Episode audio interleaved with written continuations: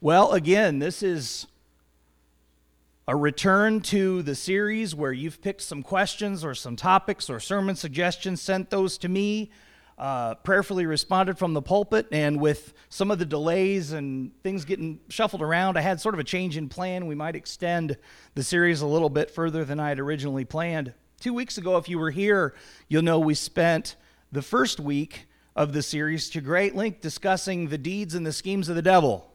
That was kind of how we started was uh, what does the devil do? This morning, we're going to turn things back around to where they should be. Let's, let's instead talk about the great things done and said by our Lord. Amen? But first, before we jump into our time of the word, uh, would you join me for a word of prayer? Lord, I do thank you for your word. I thank you for your word and your spirit. Lord, we know that you've given us all that we need as your followers to follow you, to be the people you intend for us to be. Lord, I pray that as we would uh, open your word today, that you would reveal things to us that you want us to know.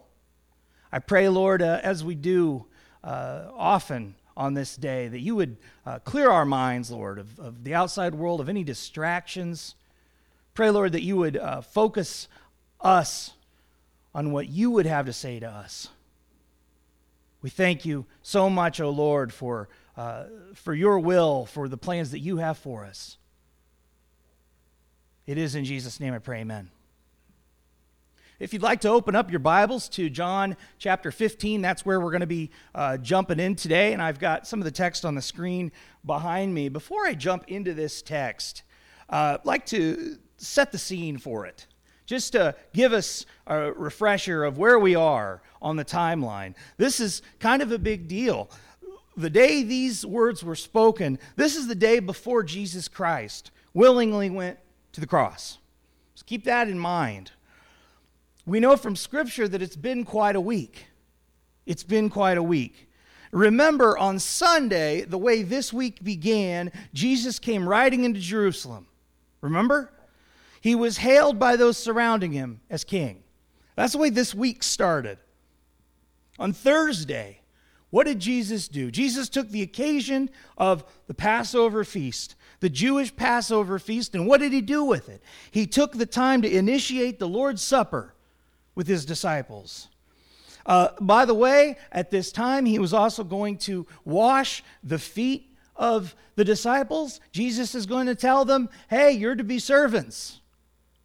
They're to be servants just as Jesus came to be a servant. Again, this coming from the mouth of the guy who rode in as king. Now, on this occasion, um, Jesus uh, would not only predict that he would be betrayed by Judas, also that he'd be denied by Peter. Imagine all this, taking in all this as a follower. Jesus is going to go on to inform his disciples hey, he's only going to be with them for a short time. He's going to promise them a helper, the Holy Spirit. The Holy Spirit uh, wouldn't just be a guide for that first generation of disciples, right? Wouldn't just come for the apostles, but for those who remain followers of Jesus Christ today. But as the disciples would surely be troubled by these words of Jesus, where's he going?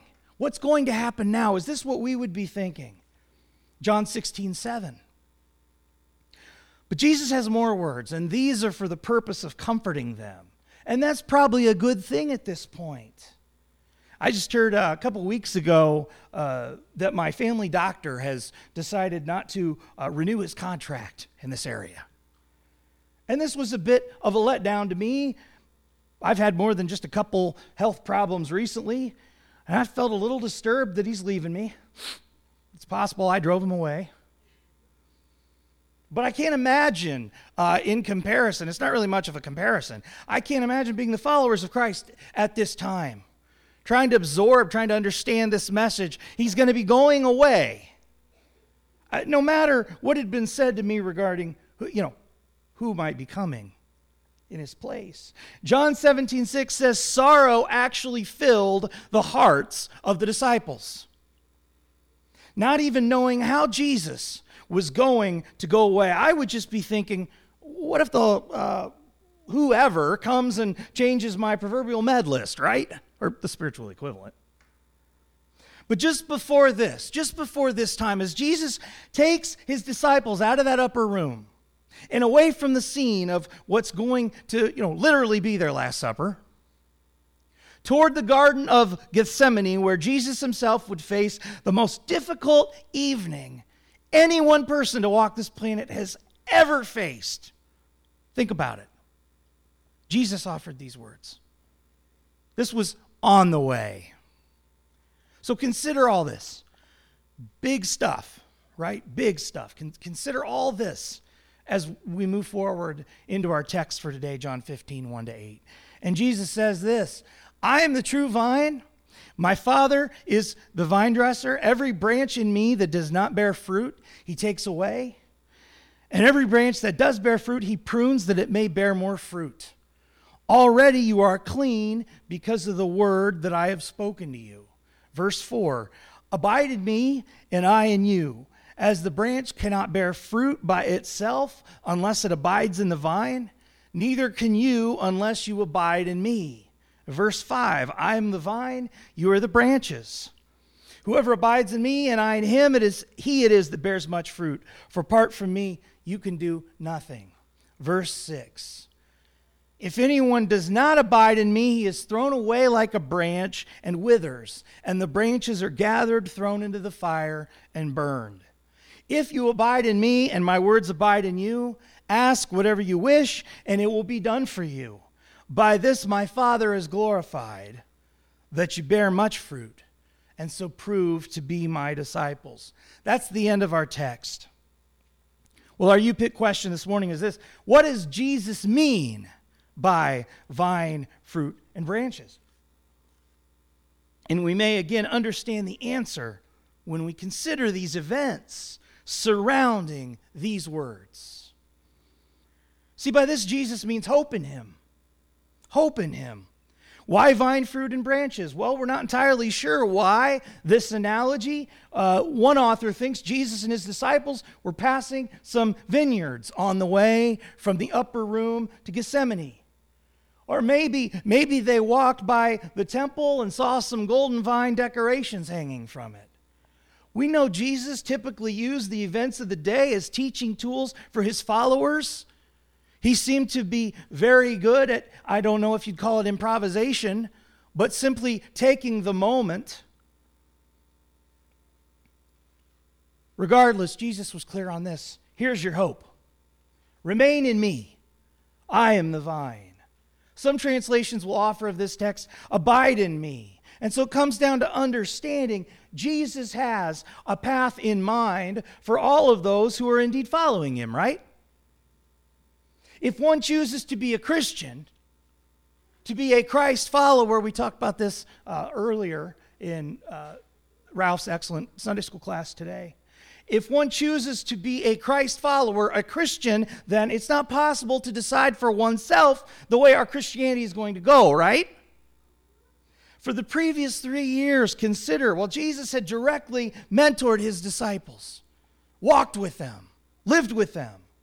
The vine and branches illustration had already become their way of life. Jesus had led, the disciples had followed closely behind. Okay, maybe Judas Iscariot got off a little bit there near the end. And we all know how circumstances would follow for Judas. But Jesus certainly had cause of concern for the ones he would shortly leave behind, right? This wasn't just their family doctor, but the Savior of their souls, the author and finisher of their faith.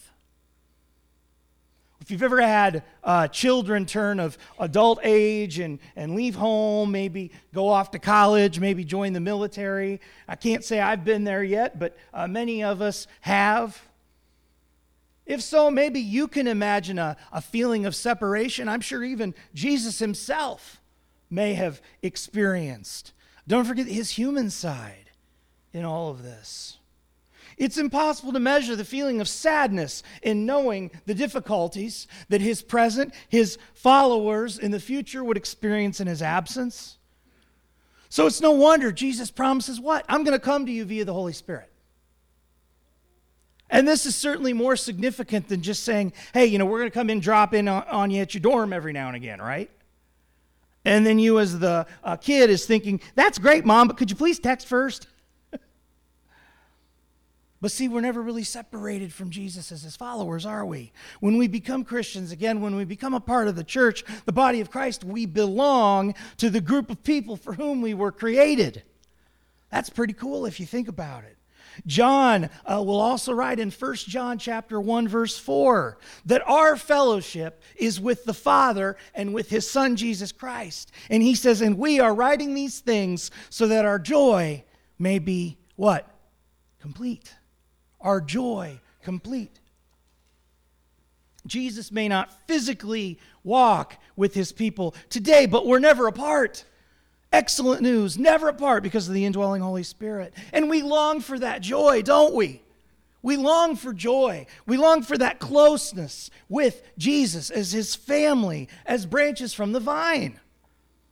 Just like a, a child away from their parents. Sometimes we don't like to admit that. There was a, a story told about a mother who was tucking her little boy into bed one summer evening. And there was a violent thunderstorm outside the little boy's window.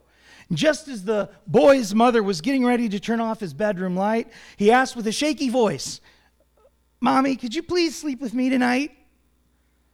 The mother smiled and gave her son a reassuring hug. I can't, baby, she said. I have to sleep with your daddy. There was a long silence in the little boy's bedroom, which was finally broken by his shaky little voice the big sissy. but don't we long for someone near to us? And certainly when we're enduring a big storm outside our window, when the hard rain falls around us, uh, shouldn't we cling to the lessons we've learned in the past, the words of our Lord? the one for whom we were made. I'm not saying we always do or that it's easy to do so. But when Jesus says, I am the vine, you are the branches, abide in me, he's warning his disciples don't forget all I've taught you. Don't forget how we've lived. Remain in me, you'll be where you need to be, and you'll bring glory to God. How are they going to bring glory to God? He tells us, verse 2, bearing fruit. Verse 8 even goes on to say that by doing this, by bearing fruit, they will prove to be disciples. Well, what's this all about? As one author writes, Jesus' every move while he walked this earth was to bring glory to his Father in heaven. That was the purpose, ultimately. And Jesus says, moving forward, this is his disciples' task now. They bring glory to God, the vine dresser, by staying close to his son Jesus, the vine. If they do this, Jesus says that they, the branches, will bear much fruit. So, bearing fruit is going to be synonymous with staying close to Jesus in this world. And this is so important. Consider that this word fruit or fruitful is used seven times in just this section of Scripture with abide or remain appearing eight times. Uh, look back here at verse 6 with me again. See where Jesus is referring to himself as a gardener who actually prunes and shapes this vine so that it will produce a certain kind of fruit. Jesus, the gardener, is going to cut out any non productive parts so that the branches, and that's us, will be healthier.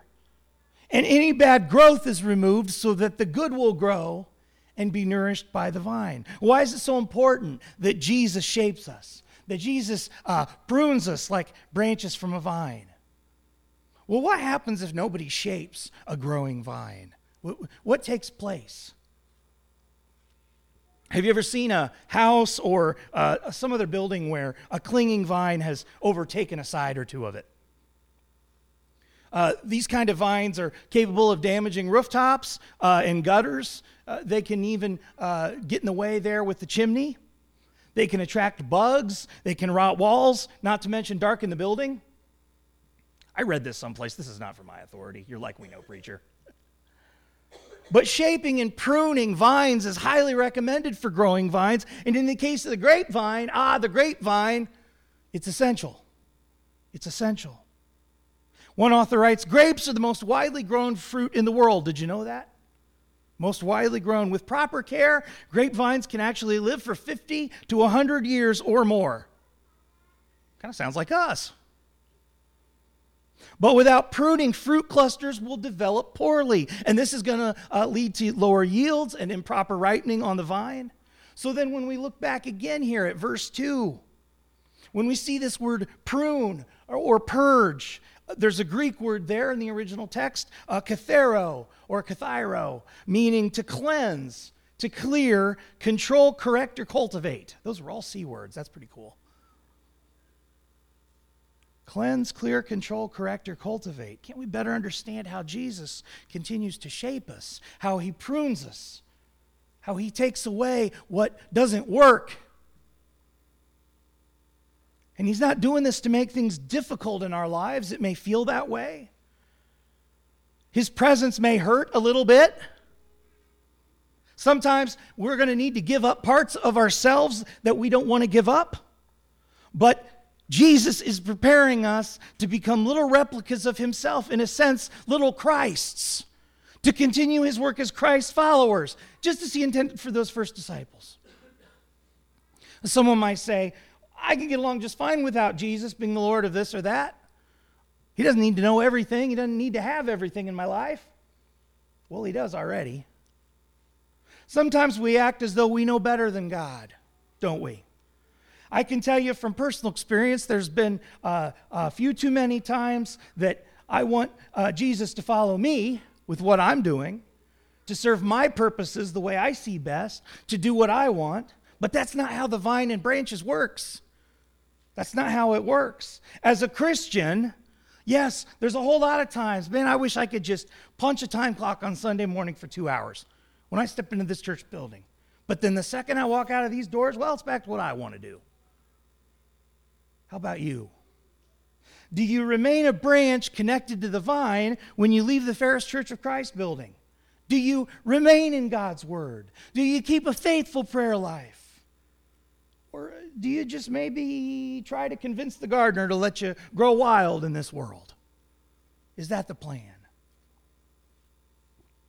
And I know how this goes as a preacher, and it doesn't make me any different than you. I think in some ways it might be worse. I'm quote unquote a professional religious person.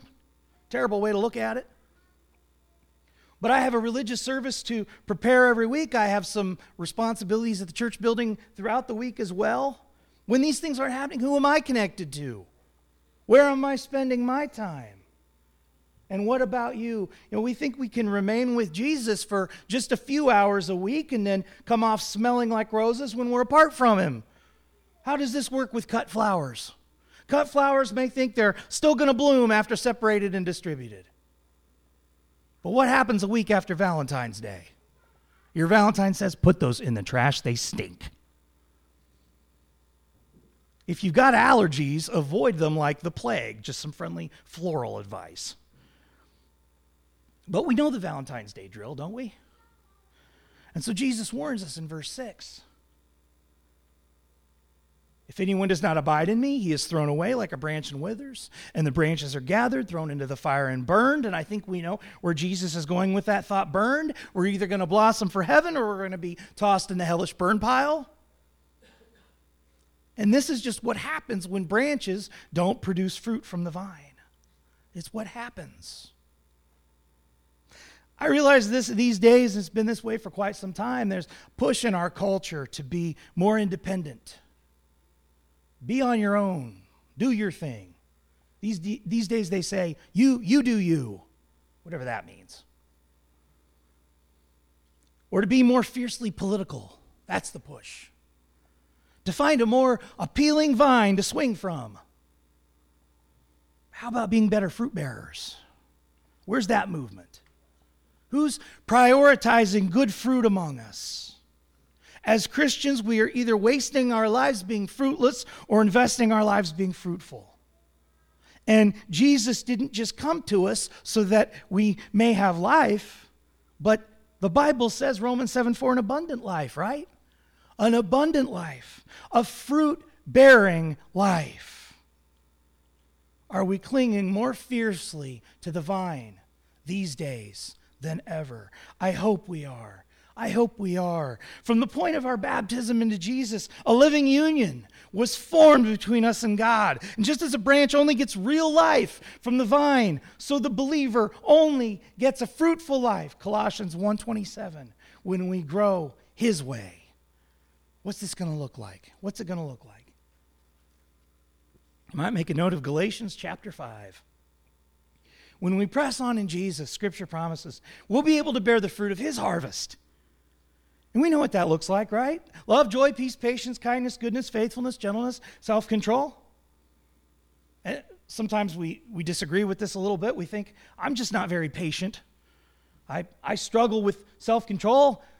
Have you ever seen me try to start a lawnmower? Hmm. Have you ever had a loss of temper and, and wondered afterward, what's the problem, Lord? But maybe it's just a sign the gardener has come to prune one area of our lives or another and we've resisted him. This word abide. Do we get distracted on the branching out? Because here's the thing verse 7, I love this verse. I love this promise. If you abide in me and my words, where are his words? We have them in our Bibles. Abide in you. Ask. Ask. Jesus offers us a connection, and it's promised, of everything we were made for, for from here to eternity. Do you realize that if you're a branch of the vine, you already have all you need to grow in Jesus? But so often, instead of Christians abiding, instead of our asking for spiritual blessings, that we would glorify who? The vine dresser, verse 8. Instead of our taking fruit bearing spiritual fasts, what do we spend our time doing? You know, it seems we're more interested, more likely in the year 2020 to take Facebook fasts. You know, the real modern connection where people stay connected for a lot of people, Christian or otherwise? Think about it. Those of you who uh, spend any time on social media, do you often see some posts from time to time, maybe containing phrases such as, Well, I'm taking the next couple of weeks off? Or contact me another way besides uh, Facebook. I won't be online for a couple days. Uh, you know, so I can actually get some housework done, pay some bills, take a shower, you know. For some grown adults, when it comes to the little gadgets, it's, it's like the fly film all over again. Help me, help me, you know. So we don't have any problem staying connected to Zuckerberg or our favorite politician or entertainer on Twitter or any of the several dozen and counting apps downloaded by children and teenagers, which seem to have little purpose except set them up for exploitation. It's kind of a scary statistic on modern connection. According to recent research from one firm, people tap, uh, this is just people in general, tap, swipe, and click a computer or smartphone screen an average of 2,617 times a day on average. That's a lot of pushing buttons for connection. That's a million touches a year and averages out to two and a half hours of screen time daily. This is reading or sending texts or scrolling on social media on our smartphones. By the way, they're called smartphones, they don't necessarily make us smart. But when it comes to connection, we got all kinds of time. We have time for this, right? We're hungry for connection, starving for connection as a culture. But why do we struggle? Why do we struggle to find time to stay connected to the vine? Why do we struggle to find time for a midweek Bible study with other Christians? Why do we struggle to find time to attend a prayer group?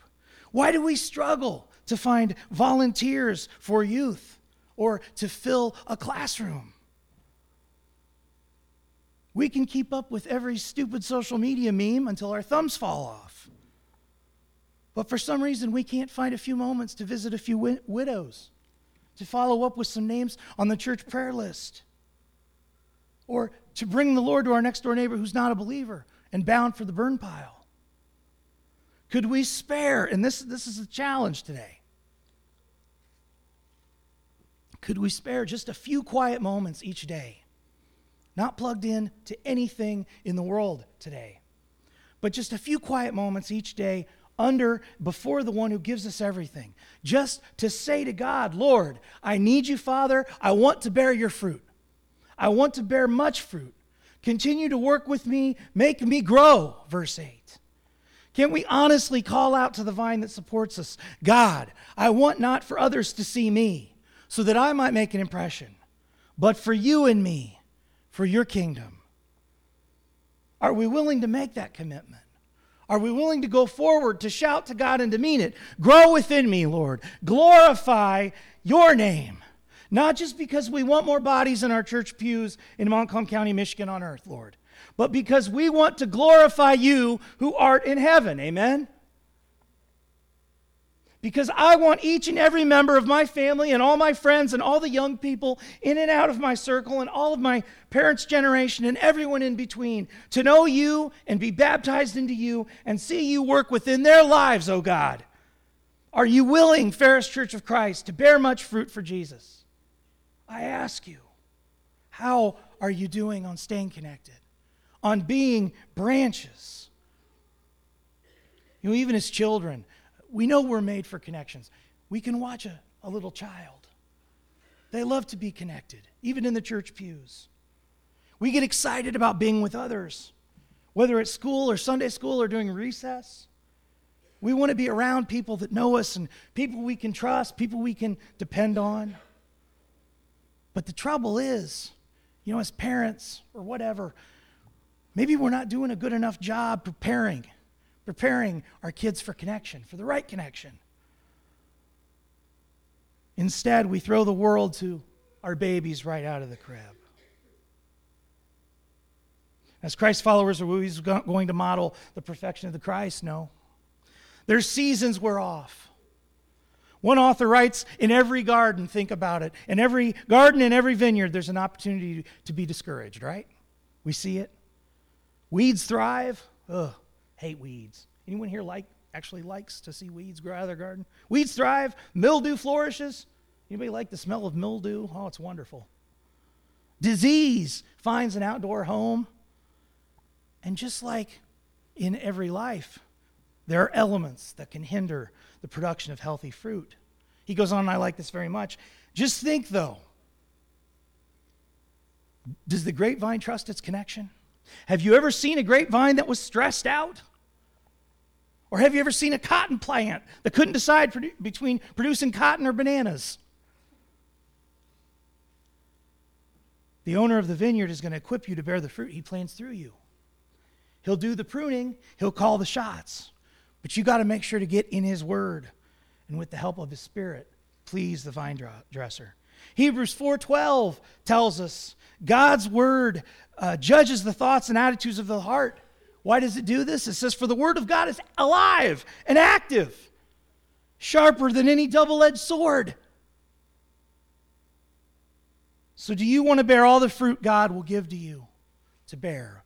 Let the gardener go to work on you. Don't resist his pruning, don't resist his correction. Get in the word, live the word. Jesus said to these disciples, again, these guys lived, previous, uh, personally walked, ministered, and yet guys that still had their doubts. And they walked with Jesus in the flesh. Jesus said this I won't personally be with you walking for time, so you must remain personally with me. And the message stands today branch out or burn out.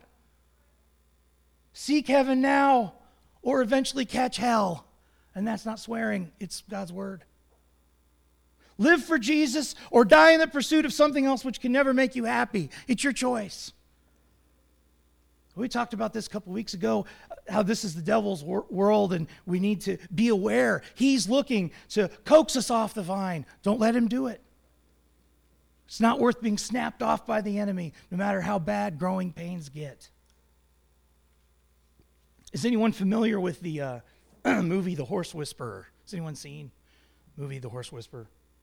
A couple of you have. this film was inspired by the work of one Monty Roberts. I'm told that during a, an episode of 60 Minutes, uh, Roberts taught the world the secret of his so called horse whispering. Kind of interesting. It involves getting into the corral with these untamed Mustangs and staying as far away from the animal as possible without leaving this enclosure. Now, at first, Monty refuses any eye contact with the horse. Then, by continuing to move slowly but surely, still from the horse, and by keeping his eyes away from the gaze of the animal, Monty slowly draws the horse to himself. Now, the beast is pounding the earth with his foot, snorting and making circles at great speed. Monty Roberts keeps moving steadily away from the horse, refusing to approach, still not looking at it. And as astounding as it sounds, Monty can have a wild Mustang saddled and carrying a rider in time using this method. When asked about the secret, he says, This animal needs to be with others so much, he would rather befriend the enemy than be left alone. Rather befriend the enemy, enemy than be left alone. Friends, that's what we do. Some of us will even befriend the enemy of our souls, won't we? We'll give in to the disillusionment or the pain or the frustration of this life rather than feel alone. And we know people, don't we? we all, we've all known people within our family, within our circle of friends. We're so desperate for intimacy. We, we go about it the most immoral ways possible. Bad, abusive, and self destructive relationships, they're just a step away for all of us. But we were made for a different kind of connection. We were made for a kind of intimacy that's promised to us in God's word and lasts forever. Are you connected to Jesus Christ? When Jesus talks about the vine, fruit, and branches. He means this, he desires this. He went to the cross, resurrected, and ascended again for this, for you, for each one of you. He loves you. He loves you. D.W. Ekstrand writes There is fruit to be produced in your little corner of the world where you live. Nobody else can produce it. God means for it to be produced by you. Here's a few ideas. It includes winning others to Christ, Romans 1:13. Helping others grow in Christ, Matthew 28. Living holy as God is holy, practical holiness, Romans 6:22. Sharing what we uh, process, Acts 2:44. Christian character, Galatians chapter 5 verse 22. And praising and thanking God, Hebrews 13:15. Where do you fit in here? connected to the vine? How are you branching out? See, God only knows what all He's going to do through you, what all uh, He intends for you that you haven't even thought about. And the Word says enough to get you growing. Isn't that good news? But as you seek to glorify God, remember this each branch in the vineyard is unique in what it bears, isn't it? But each branch bears something. Each branch bears something. If we remain in Jesus, He'll remain in us. As we wait for our final abode, will we, O oh church, learn to abide? Would you pray with me?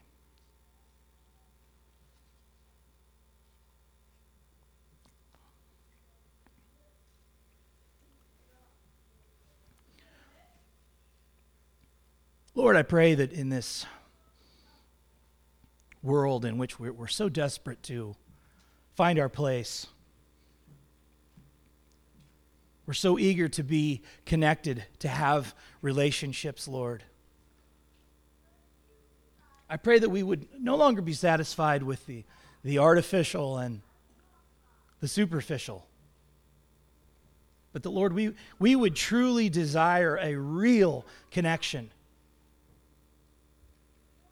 God, not just, not just for baptism, not just when we become part of the family, but until you return for us. Lord, we know a day is coming. A day is coming when you're coming back for us. And you're going to take us home. And Lord, some of us some of us will be bound for eternity with you and some of us Lord, we're, going to end up somewhere else. I pray, Lord, that we wouldn't get hung up and caught up in these relationships and in these connections that are passing, in the things of this world that don't matter. I pray, Lord, that we wouldn't waste our time, but that we would give it to you. and watch as you, you do amazing things through us as your people. Lord, I pray that we would bear much fruit. We would bear much fruit, more. And Lord, I pray that we would look back at a point in our lives and we, and we would just praise your name for what we've seen you do through us. Lord, it's not for, for our greatness, it's not for our glory, but it's to glorify you.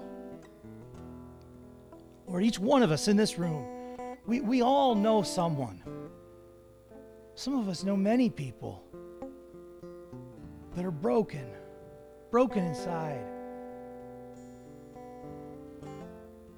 Lord, they desire intimacy. They desire someone to truly love them and take care of them and provide for them. And Lord, maybe that maybe that person's us. And Lord, if, if so, you desire the same.